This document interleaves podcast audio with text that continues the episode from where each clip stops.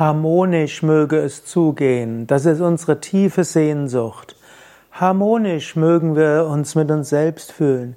Harmonisch mögen andere sich auf uns einstimmen.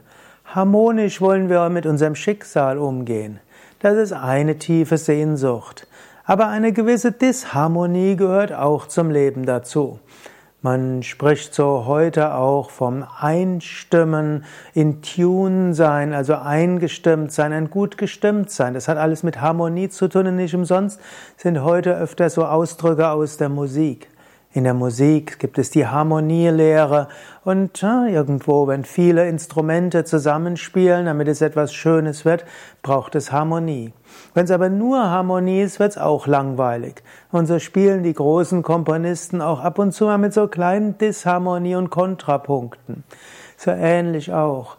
Ich meine, wir wollen, dass es grundsätzlich harmonisch zugeht.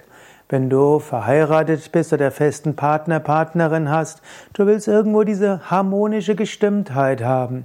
Herzensverbindung willst du immer wieder herstellen. Mit Umarmung willst du immer wieder dich verbinden. Aber zu einer Beziehung gehört eben auch öfters dazu, dass man unterschiedliche entwickelt, dass es Disharmonien gibt, Dissonanzen. Wichtig ist, dass du auch das erfährst als Teil des Musikstücks des Lebens. Du hättest es gern, dass in der Firma oder in deinem Betrieb, dass es dort harmonisch zugeht, dass deine, du mit deinen Kollegen gut zurechtkommst, dass dein Chef ehrerbietig und freundlich, respektvoll mit dir spricht, wertschätzend mit dir spricht. Du willst, dass die Menschen aus anderen Abteilungen harmonisch zusammenarbeiten. Und natürlich hoffst du auf harmonische Geschäftsbeziehungen und du hoffst auf, äh, dass auch es harmonisch ist mit der ganzen Gesellschaft. Und es ist gut, sich um Harmonie zu kümmern. Jedoch, man weiß auch, die effektivsten Teams in einer Firma sind nicht notwendigerweise die harmonischsten. Ich kann mich zum Beispiel auch erinnern, eine der Zeiten, wo Yoga Vidya große Expansion hatte, war in Westerwald. Dort hatten wir ein großartiges Team. Wir haben toll zusammengewirkt, gerade das Kernteam.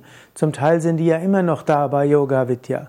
Dieses Kernteam hat große Liebe gehabt und hat sich sehr wertgeschätzt. Aber harmonisch ging es dort nicht unbedingt zu. Der eine wollte dies, der andere meinte, so müssen wir es machen, der nächste meinte es so, man Temperamentunterschiede und so weiter. Aber wir haben uns alle sehr geschätzt und letztlich geliebt und bis heute ist diese Liebe weiter da. Aber Harmonie braucht, aber wenn du irgendwo vorankommen willst, muss die Harmonie ergänzt werden durch Disharmonien. Wenn alle mit ihrer Meinung zurückhalten des lieben Friedenswillens, hilft's auch nicht weiter. Die schlechtesten Entscheidungen werden immer dann getroffen, wenn zwar unterschiedliche Meinungen da sind, aber aus Harmoniegründen Menschen diese nicht sagen. Sei also vom Grund her gut gestimmt mit anderen. Eine Grundharmonie ist gut. Eine Grundliebe, eine Grundherzensverbindung und letztlich auch ein Respekt. Und dann inmitten dieser Grundharmonie ist es durchaus gut, wenn es dort Dissonanzen gibt. Harmonie und Liebe soll, muss so groß sein oder kann so groß sein, dass sie mit Dissonanzen besonders gut umgeht.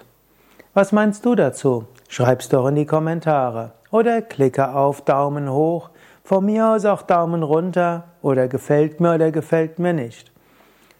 Oder schreib etwas Ergänzendes hinein, was du vielleicht anders siehst. Danke. Mein Name ist Sukade von www.yoga-vidya.de